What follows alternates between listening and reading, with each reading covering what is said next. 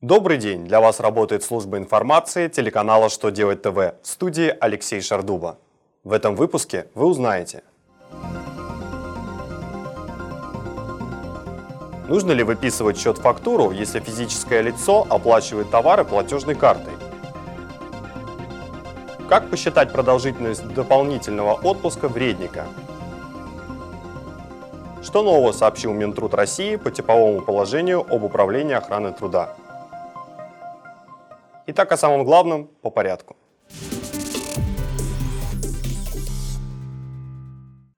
Финансовое ведомство напомнило, что при реализации товаров, работ или услуг населению налогоплательщик считается выполнившим обязанность по выставлению счета фактуры, если продавец выдал покупателю кассовый чек или иной документ установленной формы. Если же физическое лицо осуществляет расчеты в безналичном порядке, в том числе оплачивает товары платежной картой, то продавец обязан выписать в его адрес счет-фактуру. Но учитывая, что покупатель не является плательщиком НДС и этот документ ему не нужен, Минфин считает возможным при расчетах в безналичном порядке выписывать счет-фактуру в одном экземпляре, чтобы продавец смог учесть реализацию этих товаров по итогам квартала.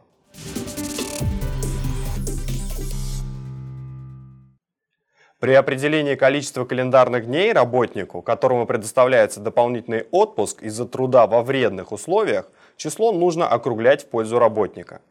Об этом сообщает Минтруд России. Указывается, что дополнительный оплачиваемый отпуск за работу во вредных условиях должен предоставляться в сроки, установленные графиком отпусков, а его продолжительность должна быть пропорциональна времени, фактически отработанному во вредных условиях.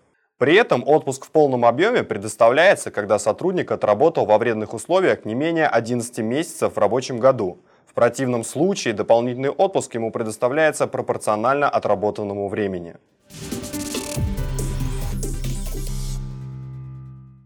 Минтруд в очередном письме указал, что типовое положение содержит указания на возможную вариативность отдельных его норм при условии соблюдения государственных нормативных требований охраны труда.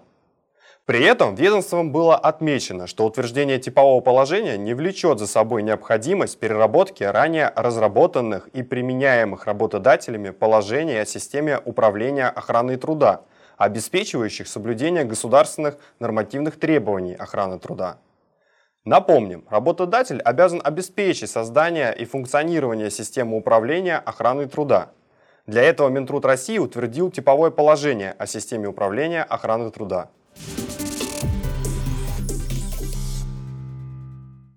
На этом у меня вся информация. Благодарю вас за внимание и до новых встреч.